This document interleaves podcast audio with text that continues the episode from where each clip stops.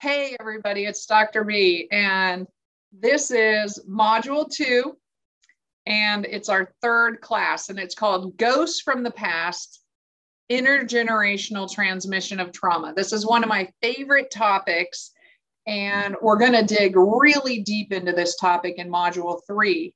So, this is Module 2. You're in the intermediate trauma informed care and resilience certification program this is class three, so you're almost done. You're halfway through.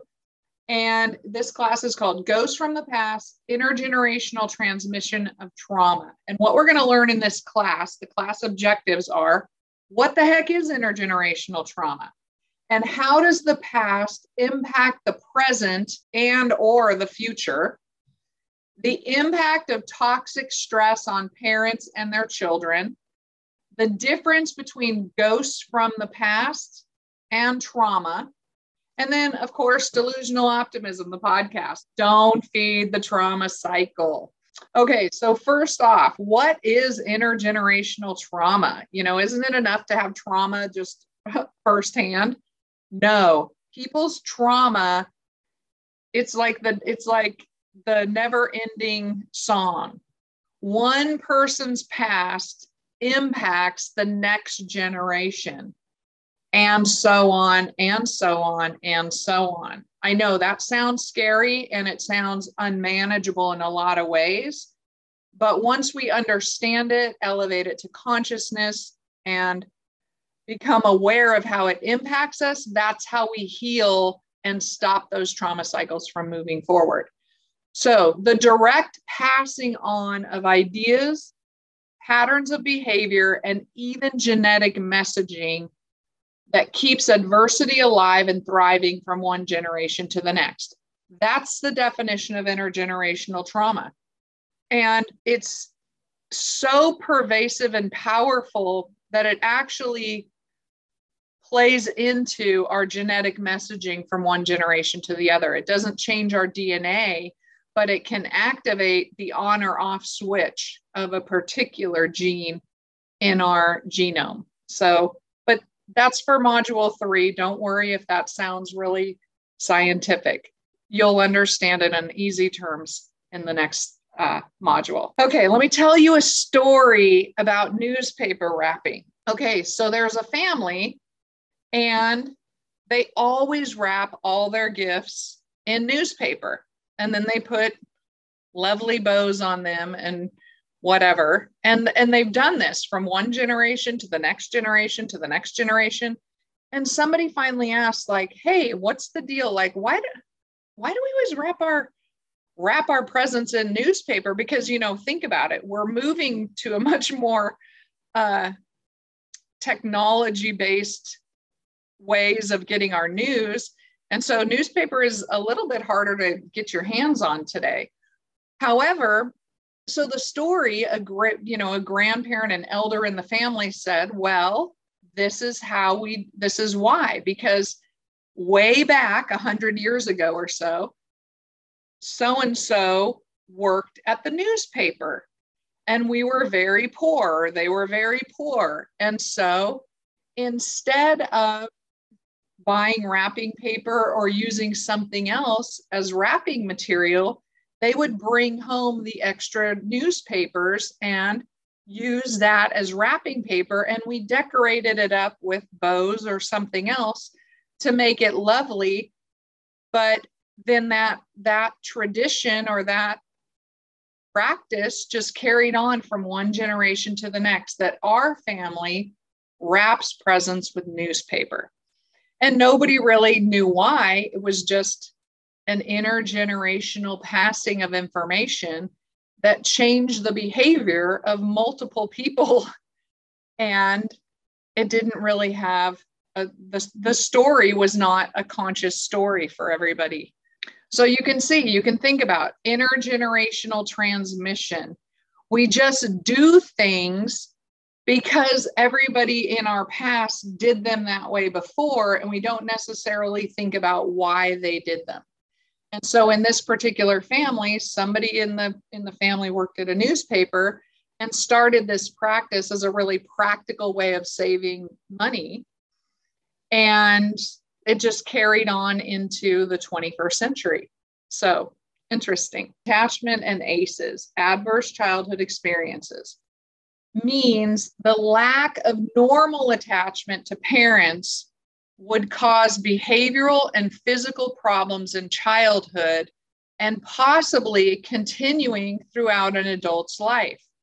So, if we think about it, attachment, as we attach to somebody, there can be problems that persist across the lifespan because if an adult has adverse experiences, they become more vulnerable to physical and psychosocial and mental disorders. So, when a child attaches to an adult who has a history with adversity or adverse childhood experiences that have gone unresolved or untreated, then the child also becomes more vulnerable to mental health, physical health, and psychosocial issues related to that intergenerational transmission of trauma. So there's a there's a saying called early adverse rearing experiences, ears. And early adverse rearing experiences refer to child abuse. And we've talked about child abuse or physical abuse, which is a problem worldwide. Like this is not this is not a small problem, this is a huge problem. And it's defined as neglect, or physical, sexual, or emotional mistreatment or abuse of children. Sound like adverse childhood experiences? Yes, because we have physical abuse, sexual abuse, emotional abuse, physical abuse, and neglect. We pretty much covered the first, the personal side of the adverse childhood experiences list. Okay, so we can we know that if this is the experience of a child and if it goes untreated or unresolved, that story will get carried on to the next generation. I love to use Harlow as you know, kind of this running theme in trauma because he really did provide us with so much information. And I feel like it honors the poor baby monkeys that had to suffer and the mamas that had to suffer through his his research. But it, it also really opened up so much information to us about understanding attachment, relationships, love, trauma, and its impact from one generation to the next. So Harlow's monkeys in in the natural environment, in a natural environment, infant and juvenile monkeys are supposed to be active when they join their social um, play in their peer groups. So think about it. Like think about when you see monkeys, especially young monkeys, that they they are very social and they like to play with each other and they go and chase each other and do things together. However interestingly monkeys raised in early adverse rearing environments so abusive households monkey households show decreased social playing. So what does this tell us about humans? That it's probably true that being raised in an ear type of household, an early adverse rearing environment, that there's going to be an impact on our social development and interactions with the world and other people and fam and our family. So we're going to watch a video coming up. Uh, let's go to the next slide and I'll explain the video. So what happens is we already saw with Harlow's research that isolated monkeys showed less or even no contact playing at all. Remember, if you think back to the monkey that was raised with no caregiver and how that monkey was literally just completely living inside its own head. The monkey that was raised with no contact, had no way of interacting socially with anybody else. So that's a that's a huge trauma in growing up. So, lack of sufficient social interaction led to the fact that ear exposed monkeys could not successfully adapt to living in a large social group. Imagine, you know, if you're raised in a an abusive environment, then your ability to engage in social in social groups is going to be much harder. So trigger warning, this video we're going to watch, it's 8 minutes long is you know, it's it's a little bit sad and heartbreaking. So view it at you know, view it with that warning, get your tissue ready. But here we go. Let's watch this video. I'll see you in section 2. Peanut was found on a palm oil plantation. He was very, very tiny. He wasn't strong enough to survive, so something terrible must have happened to separate him from his mother, and he would have surely died. Luckily, Peanut was brought into the centre. Like every new arrival, he spent three months in quarantine to ensure he's free of diseases that could infect the other orangutans. Hi, sweetie. How you doing? It's not just his contemporaries who could be endangered. Humans and orangutans share 97% of the same DNA, which means some illnesses can also be passed between the species. Come on, open, open. Eyes normal. Lymph nodes normal. Lung sounds Okay. The last hurdle before release from quarantine is a temperature check. 37 degrees C is the normal average. If he's more than 0.7 of a degree over that, Peanut won't be leaving today. Okay, temperature 37.3. Okay, Peanut, very healthy, For the first time, he's going to be introduced to the great outdoors, and we're delighted.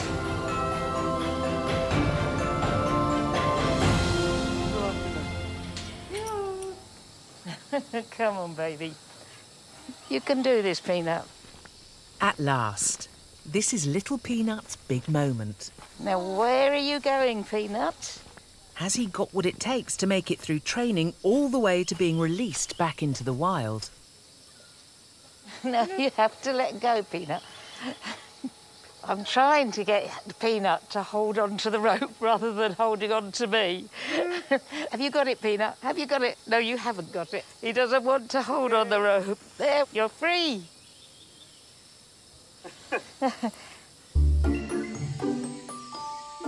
Peanut is over a year old, and by now in the wild, babies of his age are starting to explore on their own, moving away from their mothers for short periods and having a go at climbing. But Peanut was often too young to know what he's supposed to do. You can move. He doesn't know what to do at the moment. Their natural instinct is to hold on to the mother's fur. Without his mum, tiny Peanut is utterly lost.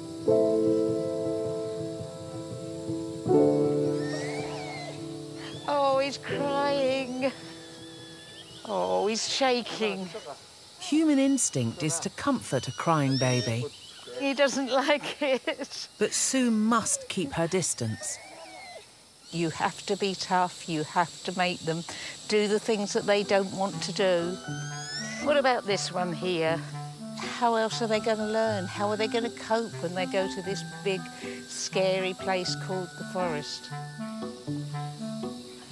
Such a little boy. Come on, Peanut. Even with some encouragement, Peanut's enthusiasm for climbing is somewhat lacking.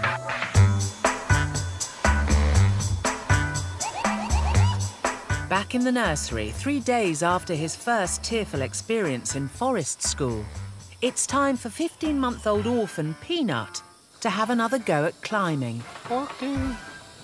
And this time he's got company. Fellow baby Tonduo, is showing how it should be done.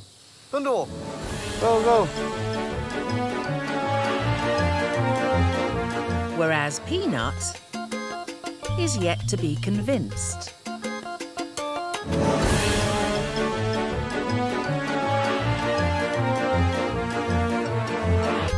No matter how hard he's encouraged,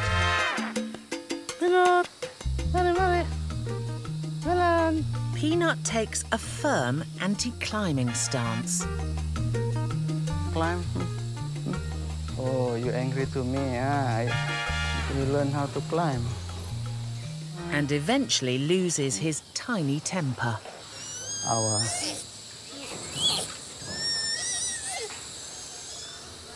Peanut's unenthusiastic attitude to learning an essential orangutan skill is beginning to cause concern. peanut. Peanut. The reason for the little orangutan's lackluster performance soon becomes clear. He's come down with the flu. This morning, he got a nasal uh, discharge, as you can see, and diarrhea, and he's coughing. He coughs, cough. With a baby so young, this is very, very serious, and we just need to make sure we do everything we can for him.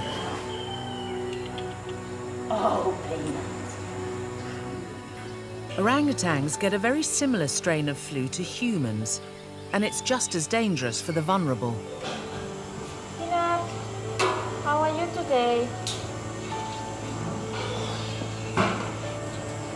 TTA 0.6. It's high temperature, so we have medicine for him. At just over a year old, Peanut's immune system isn't robust enough to fend off the virus on its own. This is to control the diarrhea, and the other one is an antibiotic. Okay, sorry, sorry. Mm-mm-mm. Okay. Hmm, tala, Minum, tala, minum, tala, minum, tala. minum. Hmm, pandai. Oh, repeat it. Okay, yeah. One, two, three. Sorry, sorry, sorry, sorry, sorry, sorry. Oh, baby, baby, sorry, sorry. Okay, sweetie, sorry. The next few days will be crucial for Peanut. Peanut is getting better today. He's no more discharge from the nose, eating well, so that's good. Wow, you have a big tummy, my friend. Peanuts over his flu. We've got the results back, and he's clear. It's fantastic news. Dr. Diana's convinced he's good to go, which unfortunately for reluctant pupil Peanut means a return to forest school.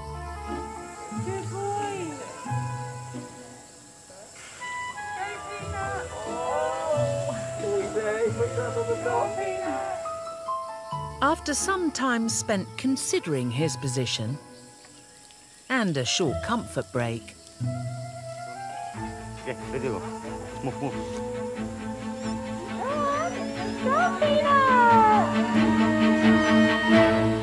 Peanut goes for gold like a champion climber.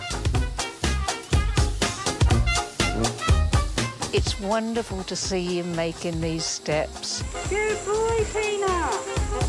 Peanut has changed unrecognisably.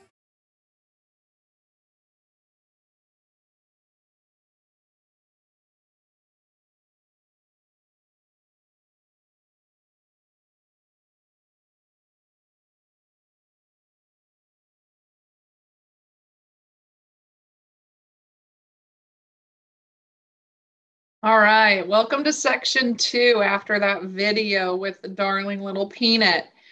And this section is about evolutionary attachments and relationships. But I want to comment on the video that you just watched. And the video really shows how when when a baby doesn't have then that early attachment relationship and that person to support their trajectory of development it can incredibly hinder their health as we saw which is con- which is consistent with what we know about the adverse childhood experiences study right aces adversity in early childhood or adversity in childhood affects somebody's mental health and physical health. Well, look how vulnerable Peanut is on a physical level. He has illness, as well as on a social and emotional level where he is just not having the climbing thing. He just doesn't he doesn't know how to do it and he doesn't have the social skills to engage with the other monkeys in forest school. And so, yes, he is coming along, and thank goodness for the reserve providing massive levels of not only physical health care, but also forest school and the mental health care support that Peanut needs in order to possibly go into living in the wild in the forest down the road. Personally, I don't think he's going to ultimately live in the wild in the forest because I think that the the breaches early on are too severe and that he's not going to be able to catch up at that level. And remember, if and when Peanut becomes a parent, if he is the one who is sharing how to become a successful monkey in the wild or a successful climber in the wild, he's going to struggle more than a baby that was raised in a affectionate attached relationship from the very beginning where where a baby was seeing and engaging in that same social behavior from early early on not starting all the way a year 15 15 months in starting starting the process like peanut did. So i hope that makes sense but anyway good to know that peanut did finally learn how to start to climb and hopefully he will make great strides okay maybe we'll do an update on peanut down the road all right relationships and relationship attachments are evolutionary. What does that mean? Attachment is an affectional bond or tie between an individual and an attachment figure, usually a parent, often a mother, but definitely a caregiver. The main idea is that the child builds a relationship with at least one primary person. So important to have a primary caregiver and learns how to develop normal social and emotional behaviors within that relational dance. And we saw how that didn't, that was totally interrupted in Peanut's life. He didn't have that primary caregiver. He was isolated because of illness. And so he didn't have normal social emotional interactions to learn from in order to understand what a relational dance even is. So, what does this mean? That we have personal relationships, familial relationships, and societal relationships. Each one individually can cause trauma, and they're all intergenerational.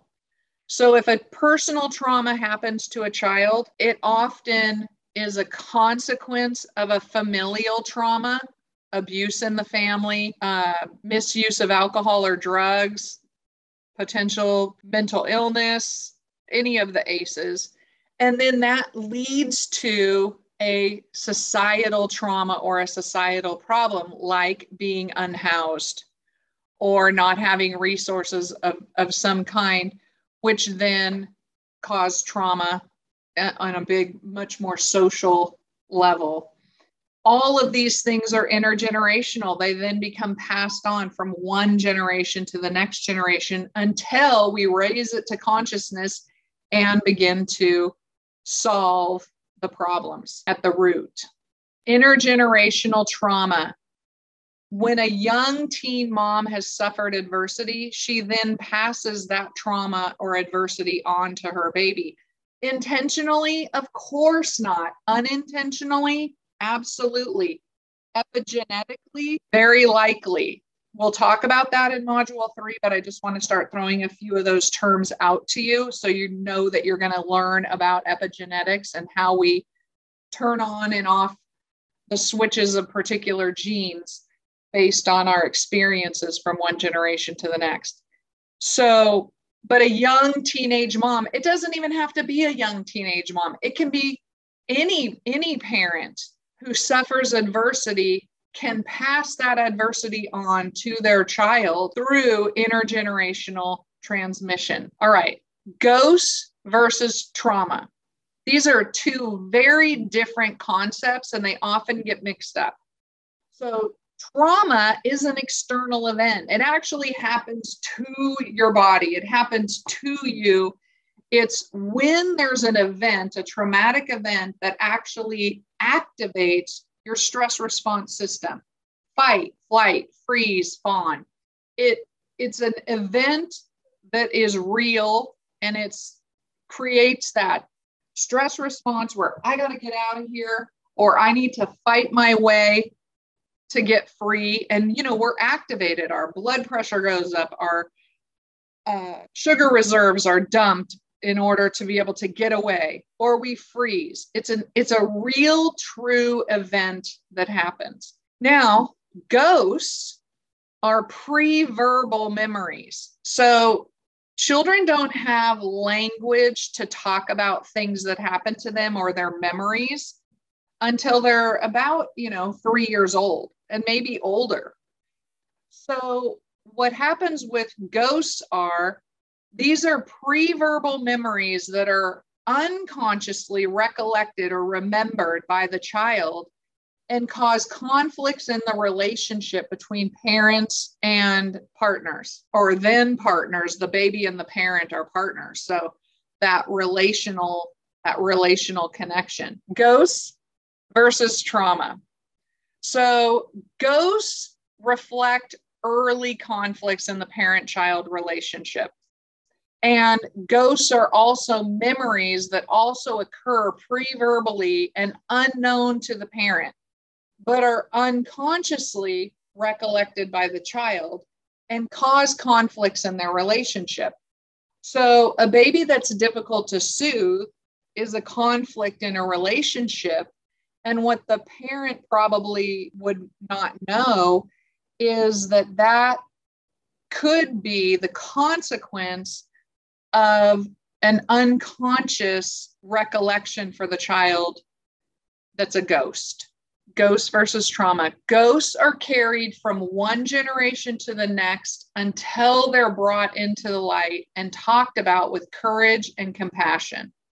Maybe there's sexual abuse, maybe there's physical abuse, maybe there's emotional abuse, maybe there's somebody in the family who struggles with mental illness. Whatever the ghosts are from the past, until they're brought into the light, it's very difficult to not carry those patterns from one generation to the next. Ghosts are more about perception from the past and learning to translate the feeling and story into reality that both parent and child can hold sacred and true. Because understanding what really happened for the parent or the child may not be what really happened but being able to come together and hold a story that makes sense to both of them is where healing actually begins. Ghost versus trauma again. Parents love their children and want them to be happy, but they get lost in the fear of the past and the unknown. So, this causes them to repeat patterns of abuse or conflict without even realizing that they're repeating the cycles of trauma. So, a parent who maybe came from a family where physical abuse was, was practiced or common, then they become a parent. And even though they've grown up saying, I'll never do this to my child, I'll never do this to my child, I'll never do this to my child, guess what? They grow up and they do exactly the same thing to their child. And they do it under the exact same guise of, um, I want what's best for my child, and this is how I think I get that.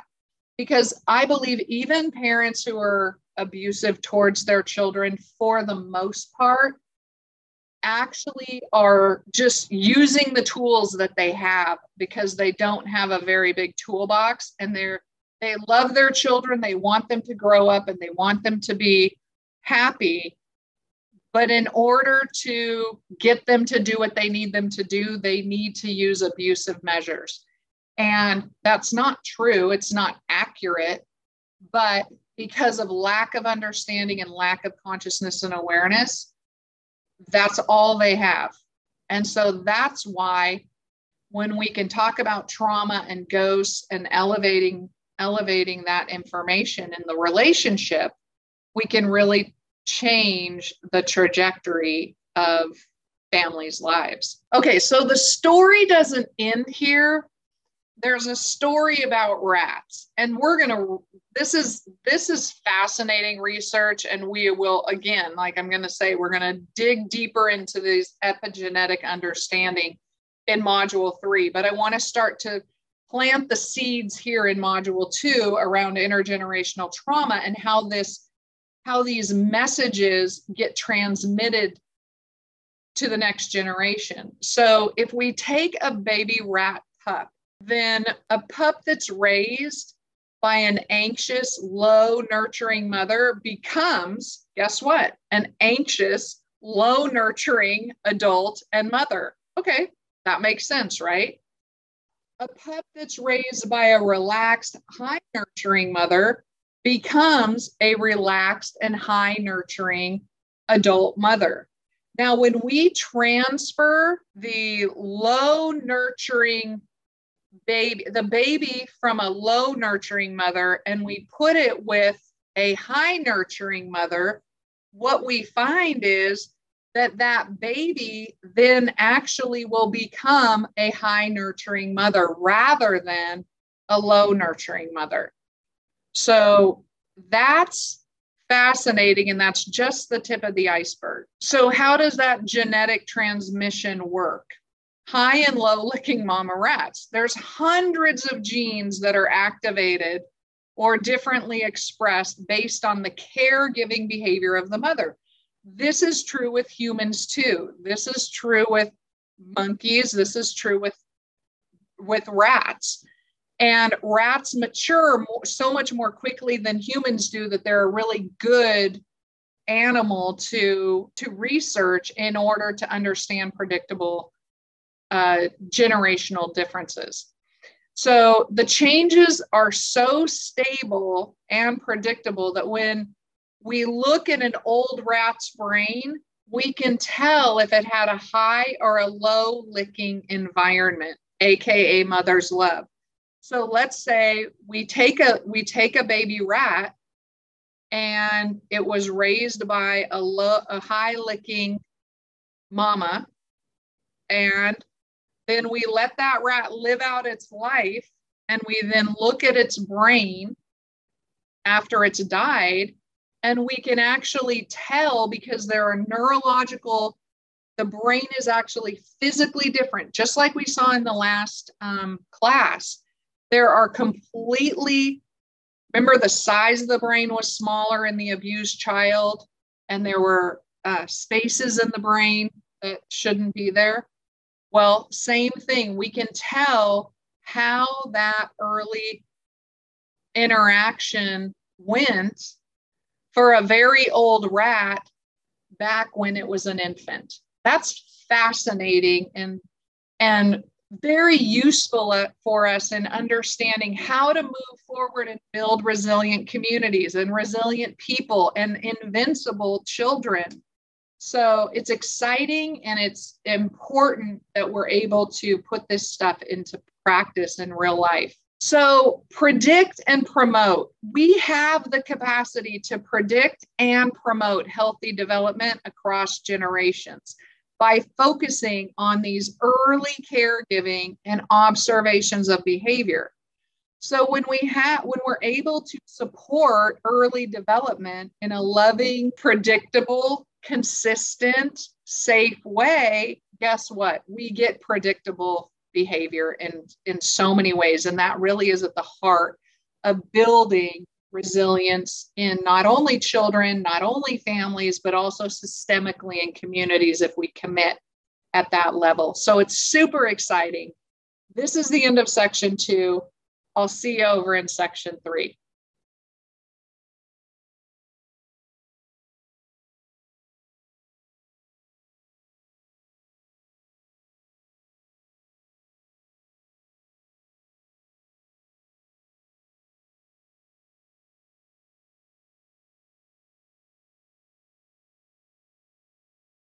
Hi, everybody. Welcome back. We're just starting section three.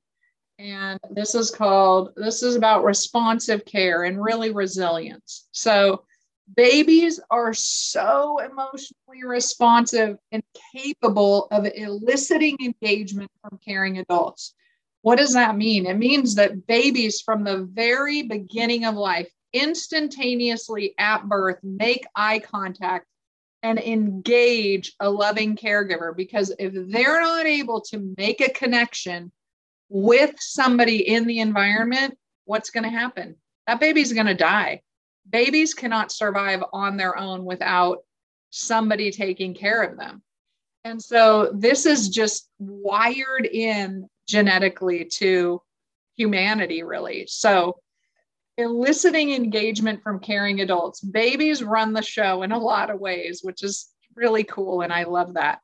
So, this, though, is what makes children think that they're invincible, even though they're highly vulnerable.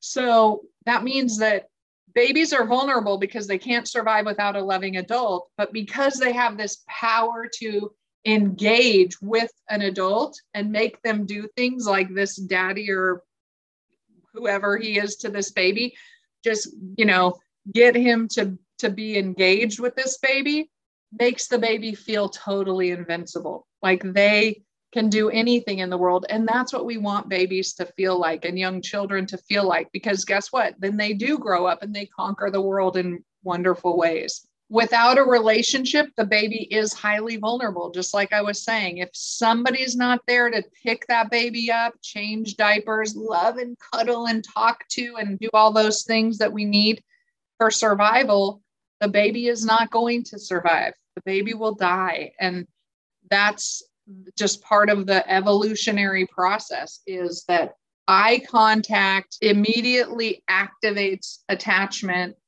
and then pulls an adult in or a caregiver in to take care of that baby, which is super cool.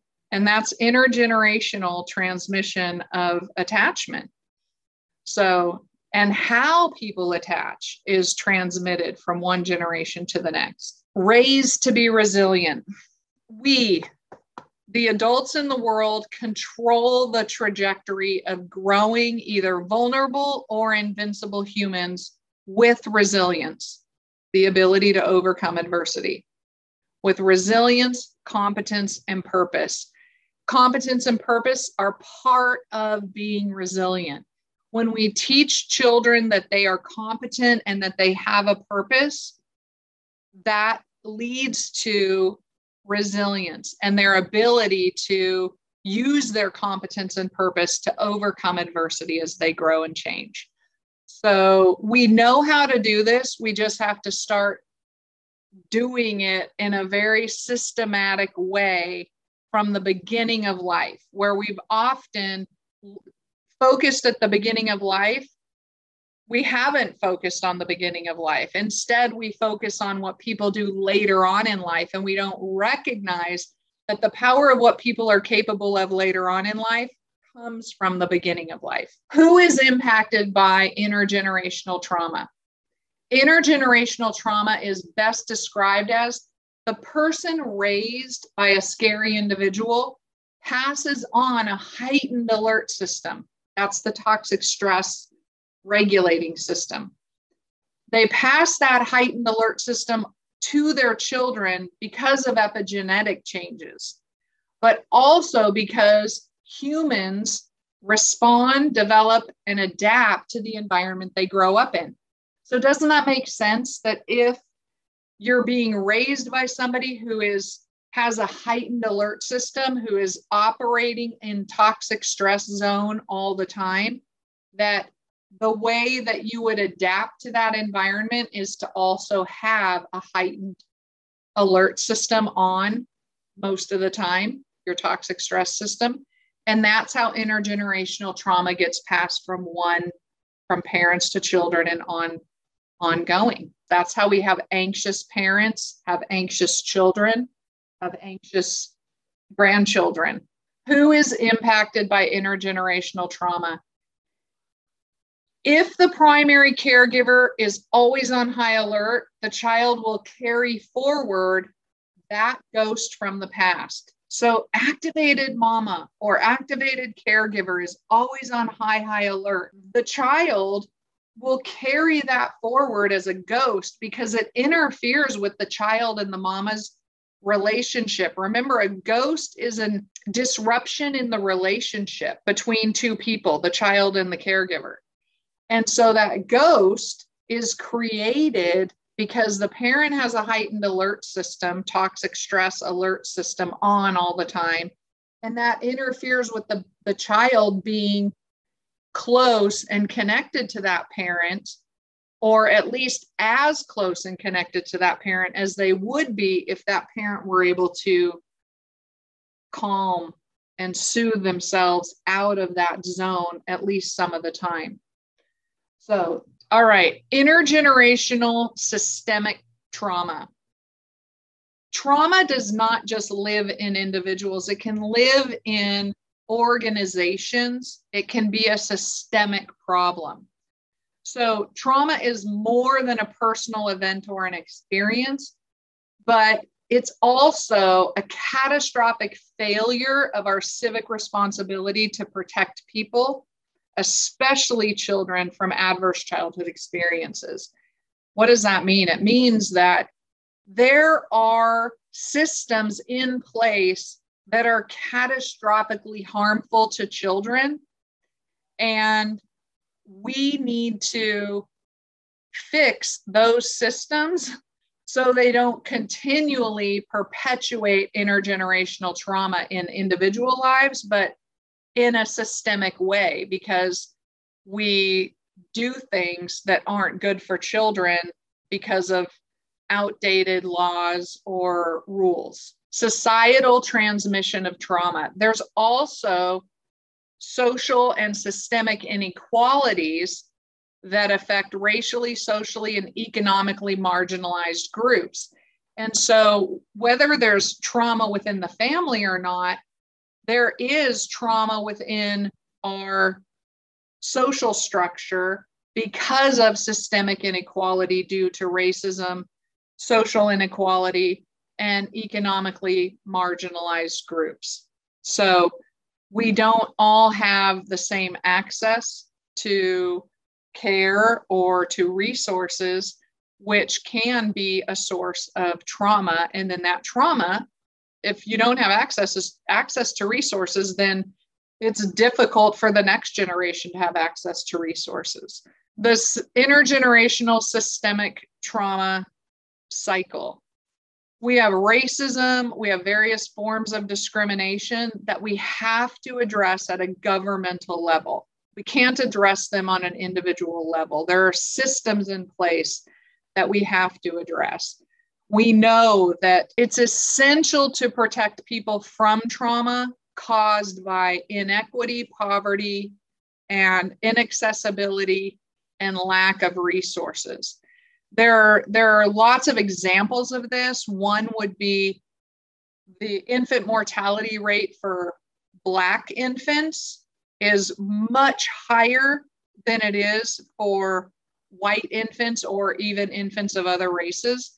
Same with same with mothers. Black mothers mortality rate during pregnancy is much higher than it is in other races. The LGBT community, the LGBTQ community also suffers from discrimination in terms of work, uh, housing, intergenerational systemic trauma.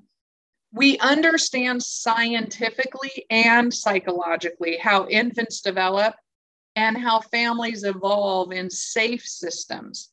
Yet we still hold on to these archaic ideas about child development and family support. Oh, pull yourself up by the bootstraps and, you know, you can be a success. Everybody can be a success. Well, that is not true. We know that's not true. Error, spare the rod, spoil the child. You know, you have to spank children in order to get them to do what you need them to do. And that that's the, the those are, that's the best way to raise children. That's not true. We have research that proves that corporal punishment actually causes way more problems than it does any good at all. And so we have to start to align what we know scientifically and psychologically about how infants and children grow and develop with our practices in raising infants and children and educating them in our society. That's how we're going to battle the systemic trauma and change our generational trajectory from one generation to the next. Okay, this is super cool, and I hope you're as excited about it as I am. So, we got permission from the Center on the Developing Child at Harvard University to use their interactive game that they developed. And it's a resilience, build resilience in the community. And so when you navigate to this on the course menu of our class, it's an interactive game showing how various systems work together to either mitigate or exacerbate adverse childhood experiences within a community. So maybe they have farmers markets, maybe they don't. Maybe there's access to healthcare, maybe there's not. So you're going to get to play this game and look at the kinds of things that actually help and hurt children and communities in relation to resilience. So definitely go and do this when you're when you when you're out of this class navigate over to the course window course menu and you will see how it works. So, and give Harvard a, you know, big thumbs up for not only letting us use it, but for letting you use it for free and for creating it in the first place. So awesome, awesome. All right. It's all about relationships. So there are interventions that we can implement across society to ensure better outcomes for children and families Unfortunately, we don't do it yet. I'll give you one example right off the bat school lunch. School lunch should just be provided to all kids at school. It should be healthy, it should be nutritious, nutritious. It should be in the morning and in the afternoon and maybe send a snack home too because we know having healthy food helps children learn. And yet we still make parents fill out the income form in a lot of places, in most places, in fact, in order to qualify for school free for free school lunch. This is one of those places we could implement a better way to do things, and we should. Because one, just think about the administration of that process. It costs probably more money than it would to just provide healthy food for all children. And isn't it just the right thing to do in the anyway? Absolutely, it is. So there is a social equity and a justice reality that we're going to have to face as a culture and society if we want to evolve. We have to recognize that there are places in our culture where justice does not prevail and that we need to balance out social equity across race, gender, sexual orientation, religion, and other ability differences that we come to terms with as we've grown and changed and learned through science that make a difference in all of our well-being and are the well-being of future generations. So again, it's all about relationships. That is a wrap. Thanks for watching. I'll see you in the next class.